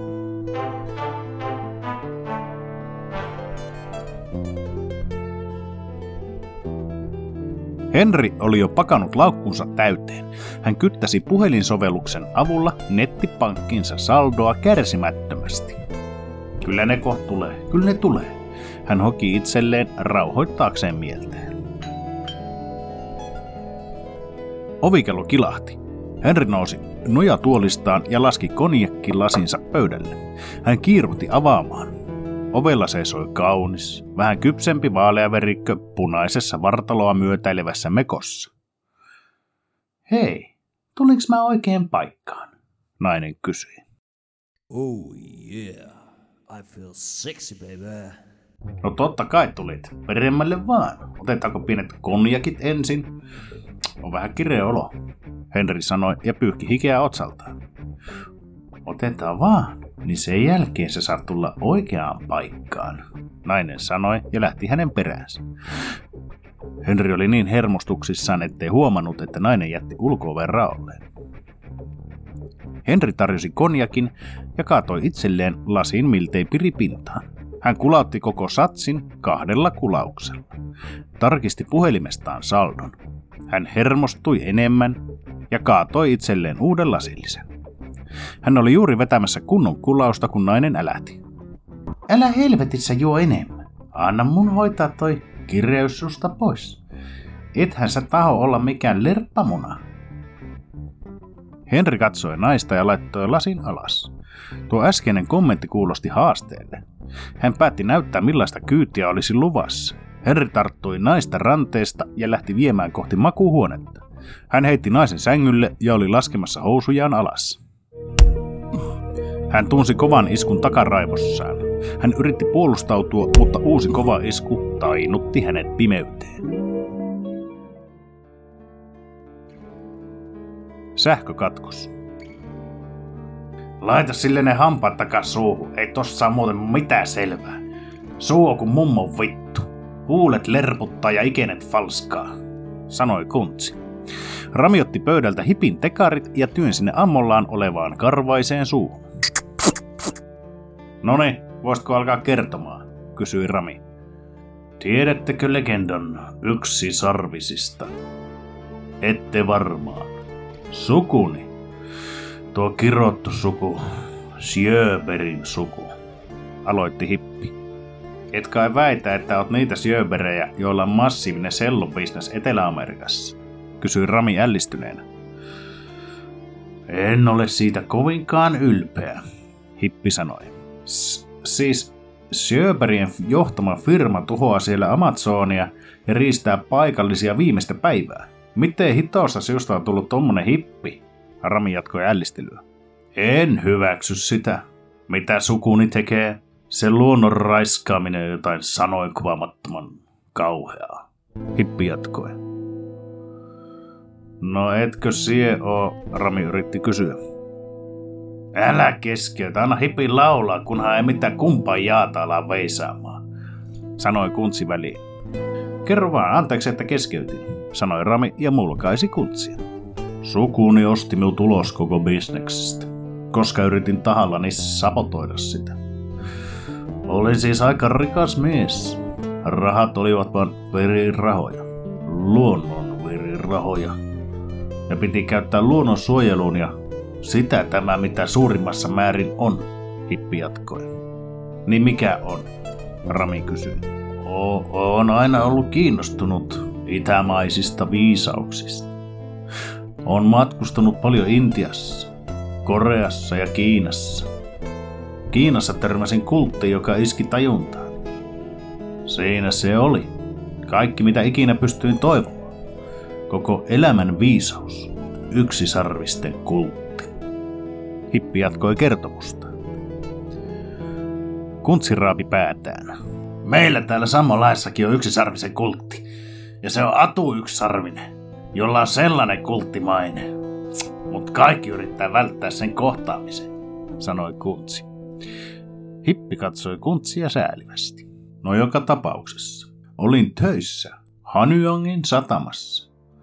Tutustuin siellä aatteeseen, jonka mukaan ennen Han-dynastian aikaa alangoilla eleli myyttisten yksisarvisten lauma. Ne pysyivät hyvin piilossa, koska tarun mukaan kukaan ei koskaan palannut yksisarvisten luota, vaan he kuolivat mystisesti tavattuaan yksisarvisia. Aluksi en uskonut sitä. Pidin sitä pitkään hölynpölynä. Mutta sitten se tapahtui. Sain ystävältäni Hu Yangelta viestin eräänä päivänä. Hän oli saanut käsinsä viimeisen yksisarvisen, jota kauppailtiin Wuhanin torilla tähtitieteellisin summin. Annoin rahat yksisarvisen ostoon. Hän teki sitä perheelle ruokaa, mutta säästi sarven miulle. Vahinko oli kuitenkin päässyt tapahtumaan. Virus levisi hallitsemattomasti. Hu Yang pääsi juuri ennen kuin Wuhanin rajat suljettiin, karkuun sarven kanssa. Yksisarvisten myyttinen voima ei ollutkaan niinkään myyttinen. Se oli virus, jota ihmiset eivät kestäneet. Se levisi kulovalkean tavoin matkustajien mukana ympäri maapallon. Tunnette sen nimellä SARS-CoV-2. Se saatana korona. Väitätkö sie hippi, että se koronavirus oli joku yksisarvisvirus? Ihmetteli Kuntsi. En väitä, vaan tiedän. Ja tiedän senkin, ettei se ole ainoa virus, jota yksisarviset kantoi. Sarvi on sellainen viruslinko, että tiede ei kerta kaikkiaan kerkeä pitämään ihmisiä hengissä, jos sarven mahti pääsee vapaaksi. Voin todeta, hyvät herrat, että sarvi on täällä Sammonlahdessa. Hippi sanoi itse varmasti. Miten helvetissä, Rami uteli. Kun korona sulki maailman rajat, etsin ystävälleni mahdollista pääsyä Suomeen. Muistin, että vanha sukututtavani oli HVK johdossa ja tiesin hänen olevan läpimätä paska. Otin yhteyttä ja kuulin, että hän oli tilannut Kiinasta Tiinan ja Tapen kautta hengityssuojia. Teimme diilin. Maksoin hänelle siitä, että koneen mukana tulee ystäväni Hu Yang. Hänen piti varmistaa, että näin käy. Ystäväni ei päässyt koneeseen, mutta nokkeluuttaan pääsi ilmeisesti pujahtamaan laskutelineisiin. Hänelle ikävin seurauksia. Kun kone vihdoin saapui Helsinki-Vantaalle, oli HVK-johto informoinut lentokentän väkeen. Miestä ei löytynyt koneesta, mutta kiitoradalle tipahtanut jäätynyt raato olikin Hu Yang. Johtaja otti minuun yhteyttä ja sovimme kuljetuksesta. Raato kuljetettiin HVK-autolla, jossa takatila on modifioitu isoksi pakastiksi. HVK-johtaja järjesti autoon myös pienen paukun, jolla räjäytettiin GPS-signaalia lähettävä jäljitin pois pelistä. Se oli ajoitettu niin loppumatkaa kuin mahdollista, koska se tiesi sitä, että hälytys lähtee. Kukaan ei kerkeä löytämään autoa täältä Sammonlahdesta. Hu Yang matkasi Kiinasta Sammonlahteen jäätyneenä kalikkana. Yksi sarvisen sarvi mukana. Miksi? Rami kysyi. Luonnon suojelu. Kontti on erikoisvalmisteinen pakastin. Kun siitä katkeaa virta, alkaa varaa virta lähde sulattamaan sitä. Ja lopuksi se murskaa sisällön, tuprauttaen ilmaan sellaisen viruskoktailin, joka pyyhkii koko ihmiskunnan tiehensä. Se on ainoa keino pelastaa maapallo ihmisten riistolta, Hippi sanoi. Miksi näin monimutkainen? Ihmetteli Kuntsi, kun ei ymmärtänyt mitään. Ehkä olin dramaattinen sanoessani, että koko ihmiskunta kuolee. Tuskin sentään. Ihmiset on kuin torakat. Meillä on oma pieni kommuuni.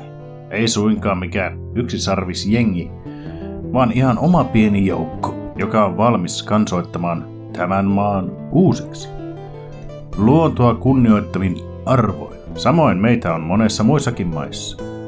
Tarvitsin aikaa, että pääsisin pakoon omaan kommuuniini, jota olemme rakentaneet omavaraiseksi, Hippi sanoi. Entä tuo jätejoonakset? Miksi? Rami kysyi. Tarvitsin työvoimaa ja löysin kolme narsistista keplottelijaa, joilla oli jo valmiiksi tietotaitoa ja huonoa moraalia. Raha saa ihmiset tekemään mitä vaan. Oli hauska pyyhkiä heidän mieliään ja sekoittaa päätä tuolla tykyhommalla. Kun on psilosybiiniteet ja vähän itämaista mielen taikaa, niin he olivat sekaisin kuin seinäkellot.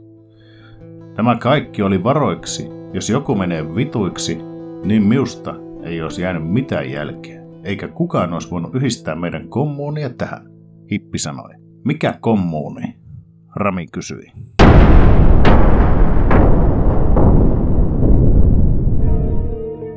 Silloin kuului seiniä huojuttava pamaus ja kaikki sähkölaitteet sammuivat. Hypnoosi. Päästäkää minut vapaaksi. Voin näyttää, missä se kontti sijaitsee. Saatte todistaa maailmaa mullistavaa tapahtumaa, joka jättää Wuhanin torin jälkeensä maailman historiassa. Maailman tärkein tapahtumaketju alkaa täältä, Sammon torilta, sanoi Hippi.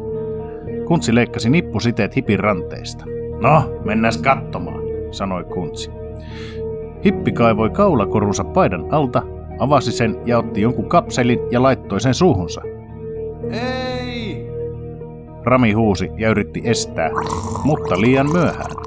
Hippi rojahti maahan, vaahdon kurlutessa suusta. Perkele! Nyt se tappoi itsensä, huusi Rami ja kokeili Hipin pulssia ranteesta. Jos kaikki oli totta, mitä tuo kompostille jää höpötti, tulee meille kiire tai kuollaan.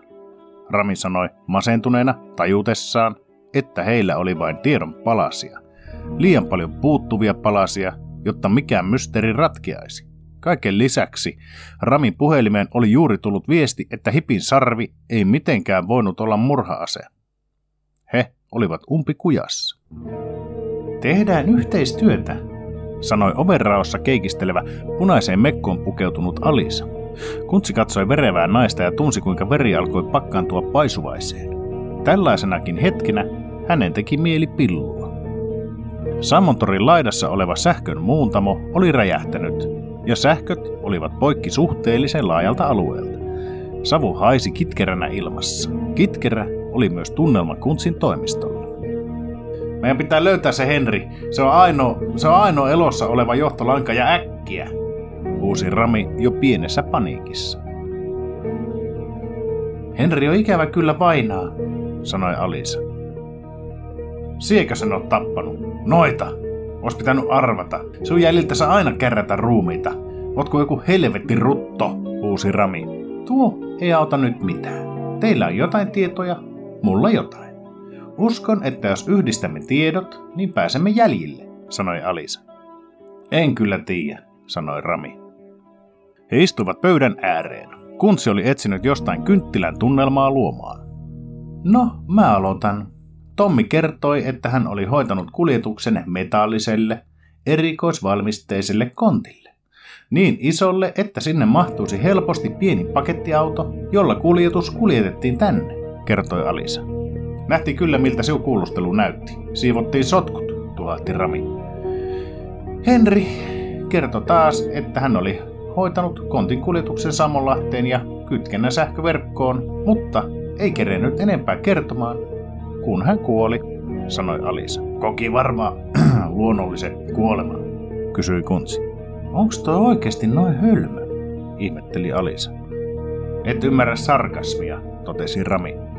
He jatkoivat toistensa nälvimistä, mutta Kuntsi oli vaipunut ajatuksiinsa. He jatkoivat riitaansa, vaikka kello kävi ankarasti eteenpäin.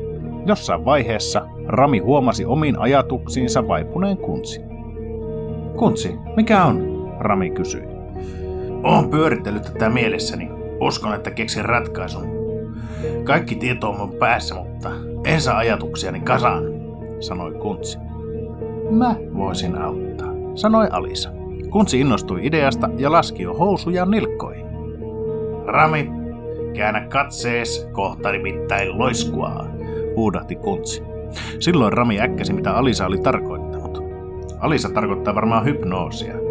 Rami sanoi muistettuaan, että Alisa oli hyvä siinä. Siitä oli ollut hyötyä edellisessä elämässä roistojen kiinniottamisessa. En ole koskaan sellaista asentoa kokeillut, mutta jos miu vajaa 30 ylettää sitä kautta, niin mikä siinä, hihkui kuntsi. ei, ei, sanoi Rami päätään pidelle. Kun he olivat saaneet selitettyä Kuntsille, mikä oli hypnoosi, hän oli pettynyt. Taivuteltuaan hetken, Kuntsi kuitenkin suostui. Hän kävi makaamaan hieman kalan tuoksuiselle sohvalleen ja sulki silmänsä. Alisa aloitti rauhallisen puheensa, jolla hän vaivutti Kuntsin syvemmälle ja syvemmälle horrokseen. Hän ohjaili Kuntsin mieltä. Ajattele alusta. Mitä näet? Sä muistat, Sä jäsenet, sä tiedät. Alisa puhui rauhallisesti. Kuntsi näki väläyksiä menneestä, siitä kun hän heräsi kusilammikosta, tapetusta Tommista, Ykäsarvisesta, Unicorn Universumista. Hän näki kaiken selvän. Hänen aivonsa jäsenteli informaatiota. Herää, Alisa sanoi napakasti, ja Kuntsin silmät aukesivat. Kuntsi kääntyi katsomaan Ramia silmiin ja tokaisi. Mie tiiä. Rami katsoi Kuntsia takaisin silmiin ja huomasi miehen itsevarmuuden. Mikä on ratkaisu? Rami kysyi. Kuntsi veti henkeä ja lausui. Linkola. Kontti. Kuntsi juoksi ulos toimistosta, Alisa ja Rami perässään. Tulkaa nyt, Kuntsi huusi.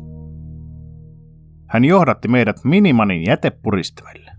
Tossa se on, hän huudahti ja pyyhki pölyä kontin laidasta, johon oli avaimella raapustettu teksti, pentti ja sydän. Tarkemmin tutkittuaan hän huomasi siinä olevan irrallisen levyn, jonka hän liutti pois paikaltaan.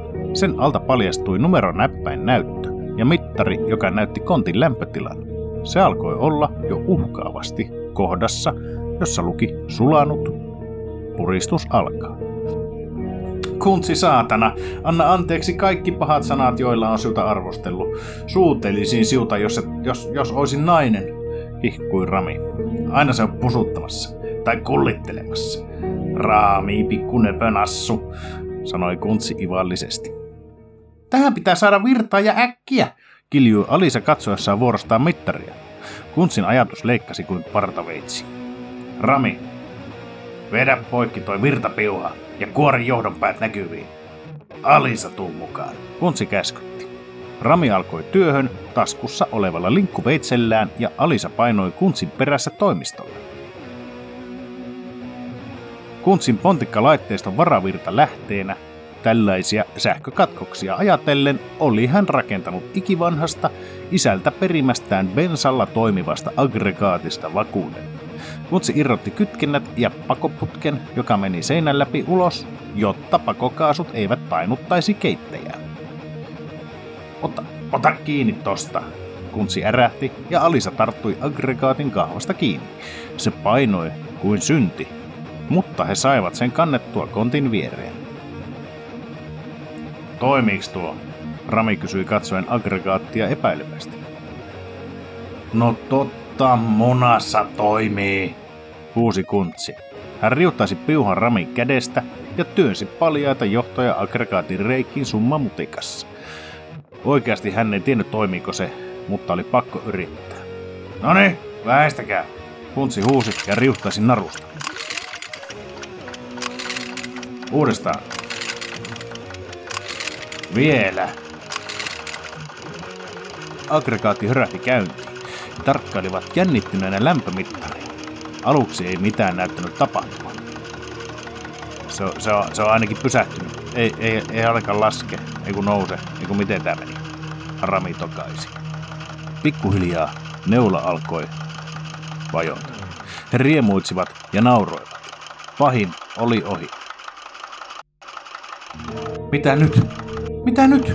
kysyi Alisa hiljaisuuden laskeutuessa. Ei, vittu, bensa loppu, huusi kuntsi. Neula alkoi jälleen nousta kohti kriittistä rajaa. Keksikää nyt jotain, Alisa kiljui. Nyt piessiämmä turpas kiinni, kuntsi ärähti. Toimisko ponu, Rami ehdotti. Sinä sen sanoit, kuntsi ilahtui. Äkkiä, hän huusi. Kuntsi kantoi tehtaaltaan 10 litran raakaponu tynnyrin ja alkoi lorottaa sitä tankkiin. Tää on 80 prosenttista. Kyllä perkele käyntiin tärähtää, hän sanoi itse varmana. Vedä käyntiin se, Alisa kiljui. Vittu me lyö kohta tota kiljukaulaa, jos ei ole hiljaa, risi kuntsi. Rami ajatteli täysin samoin. Nyt perkele lähe saatana paskarakkine, tai heitä sinut saimaaseen. Kuntsi huusi ja kiskaisi käynnistysnarusta kuin hullu. Lähti, Rami iloitsi. Neula alkoi laskea nopeasti. Alisa kaivoi puhelimensa ja oli soittamassa jonnekin, kun Rami löi luurin Alisan kädestä asfalttiin. Et soita mihinkään, katsoi Alisaa tuivasti. Tuo sisältö kuuluu mulle, sanoi Alisa. Ei kuulu. En tiedä kenelle se kuuluu. En luota kenenkään. Se pitää tuhota, sanoi Rami. Älä puhu hulluja. Arvaa mikä valta sulla ois, jos omistaisit maailman vaarallisimman taudin. Sä saisit kaiken minkä haluaisit, Alisa sanoi. Mie haluan, että se tuhotaan, sanoi Rami. Ei tuhota, sanoi Alisa. He jatkoivat väittelyä kuin pahaiset kakarat. Oletteko te joku vanha aviopari? Kuntsi puuttuu kinasteluun. Kierrokset kovenivat aggregaatissa. Onks toi ihan kunnossa? Rami kysyi. He katsoivat jännittyneenä, miten villiintynyt aggregaatti tärisi ja loikki asfaltilla kiihtyvään tahtiin.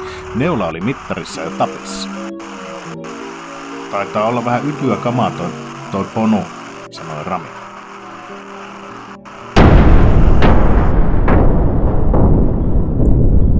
Aggregaatti räjähti ja kontti alkoi savuttaa. Kohta jo ensimmäiset liekit nousivat koneistosta ja ei aikaakaan, kun kontti oli ilmiliekeissä. Voi vittu, tokaisi kuntsi katsoessaan iloista roihua.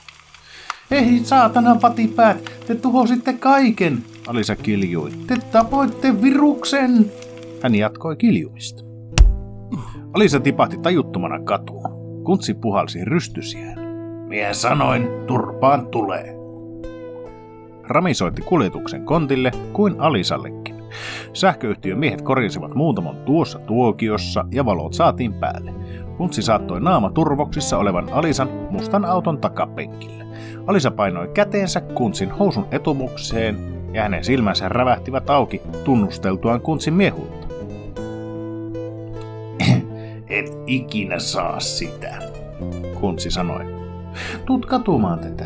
Usko mua, et oo turvassa. Mun kosto tulee vielä, ja se on jo valmiiksi suunniteltu. Tuut kuolemaan ennemmin kuin uskotkaan, Alisa uhkasi. Kuntsi pamautti auton oven kiinni ja katsoi, kun perävalot lakkasivat näkyvistä. Minusta tuntuu, että minusta on tullut naisten vihaaja, hän sanoi. Kellopeli Appelsiini. Kuntsi rojahti sohvalle yksin. Hän oli väsynyt ja liian selvin päin. Hän päätti ottaa hieman hapanta ja viettää laatuaikaa itsensä kanssa. Hänen mielessään pyöri yksisarviskeissin tapahtumat. Hänen oli pakko rentoutua. Hän sytytti piippunsa ja kulautti hieman pontikkaa kurkkuunsa. Hän huomasi Atulta jääneet pornofilmit ja erioin purkin. No, voisihan sitä vaikka vetää sen. Ei tässä ole muutakaan tarjolla. Hän jutteli itselleen ja käynnisti DVD-laitteiston. Hän laski housut kinttuun ja katsoi kuinka litinä ja lotina alkoi pyöriä televisioruudussa. Hän tursotti kämmeneensä mällin eri oilia ja oli juuri tarttumassa seisovaan siittimeensä, kun hän tajusi jotain. Unsi tunnusteli erioiden koostumusta. Hän nuuhkaisi sitä. Silloin hänen mieleensä iskostui kauhea ajatus. Hello! Kova dildo napautti häntä takaraivoon. Kuntsin päässä alkoi pimeitä, mutta hän ei luovuttanut. Hän yritti paeta, mutta housut nilkoissa oli vaikea juosta. Hän kaatui maahan ja Atu hyökkäsi hänen päälleen. Atu kohti massiivisen dildon iskeäkseen viimeisen lyönnin. Atu, älä! Kuntsi yritti, mutta hän huomasi Atun poissa olevan katseen. Hän tajusi Atun olevan hypnoosissa. Hän valmistautui jo kuolemaan. Hei, hei, hei, hei, hei, pojat! Rami huusi tullessaan ovesta ja nähdessään kuntsin housut kintuissa Atun röhnöttäessä hänen päällään dildo kädessä. Pitäisikö minun poistua? Rami kysyi. Atu nousi ylös ja hyökkäsi kohti Ramia. Kuntsi sai kampitettua Atun nurin. Äkkiä, Rami! Sidotaan se! Kuntsi karjui.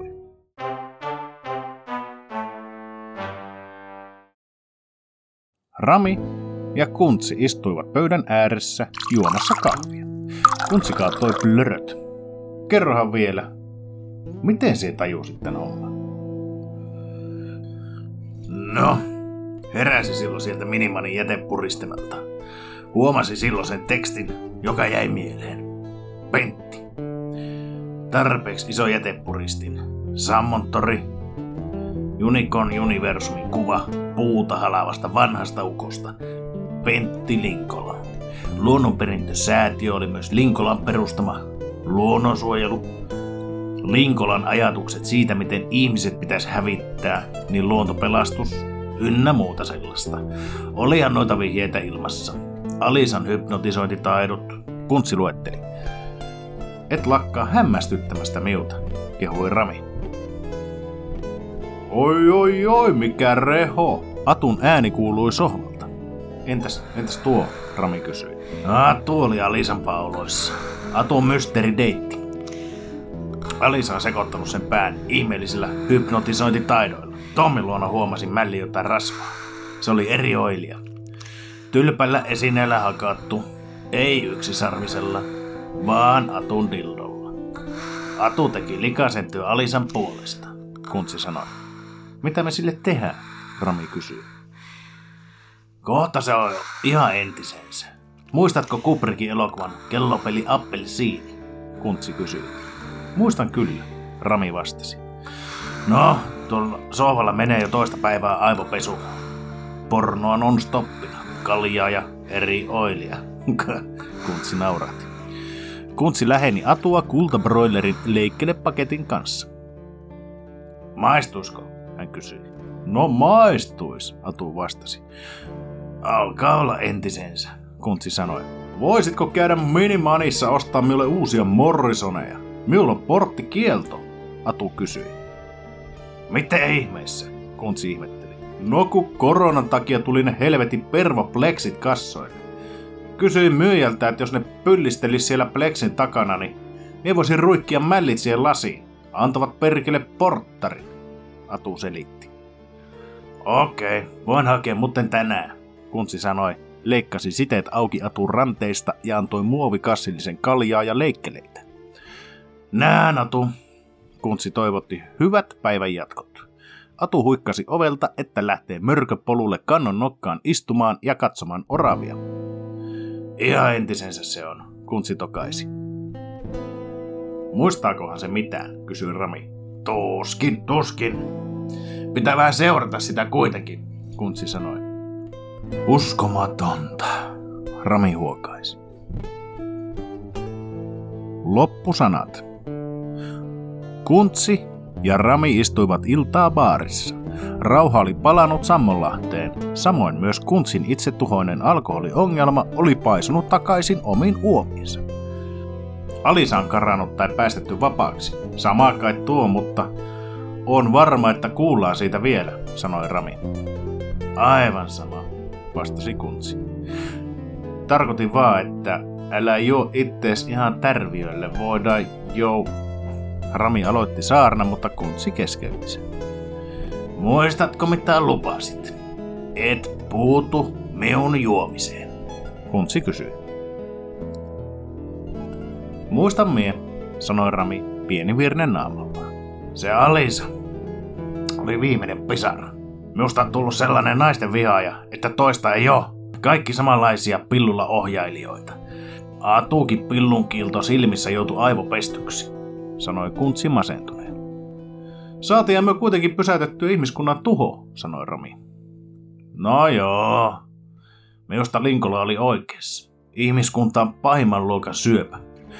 Onneksi meillä on täällä Sammonlahdessa ihan oma yksisarvisvirus Linko, ja se on Atu pöksyissä. Päästä vielä maailman kartalle sillä, tokaisi Kuntsi. Onko siusta ihmiskunta syöpä, joka tuhoaa maailman? kysyi Rami. On. Ja naiset kaikkein pahimpia. Mätäpaiseita, aivopesijöitä ja pillulla kiristäjiä. Mie vihaan kaikkia naisi. Vai niin? Tuon äänen kuntsi tunnisti. Hän nosti katseensa tuopista ja näki edessään enkelin. Hänen elämänsä mustan pilvilautan välistä ujahti suuri auringonsäde lämmittämään harmaata ja kylmää elämää. Maire! Rami virnisti, mutta yritti peittää hymynsä. Mitä sie täällä oikein sekoilet? Vihat sie miutakin? Maire kysyi napakasti. Maire, mitä sie täällä? Kuntsi sai kysyttyä. No siesi, et Samoläistä lähde mihinkään, niin tuli sinulta tänne katto. Hitto missä kunnossa sijoot. Otahan ittees niskasta kiinni nyt kusipää. Lopeta tuo yletön ryyppääminen senkin haisevas purku, Mairi sanoi napakasti. Niin, alas usko, kun kerran käsketään, sanoi juuri paikalle tullut BB. Naiset istuivat pöytä seuraan. Maire joi Malibu-kolaa, BB joi mansikkalimesiideriä. Kuntsi katsoi vuoron perään molempia ja hymyili. Perkeleen rami, se ovela kettu, Kuntsi ajatteli. He viettivät hauskan illan, naurain ja toistensa seurasta nauttien. Kuntsi tajusi, ettei hän todellakaan vihannut naisia, ei sinne päinkään. Naiset kuten Maire tai Bertta olivat elämän suola. Naiset kuten Alisa tai sen kaltaiset olivat elämän rotan myrkky.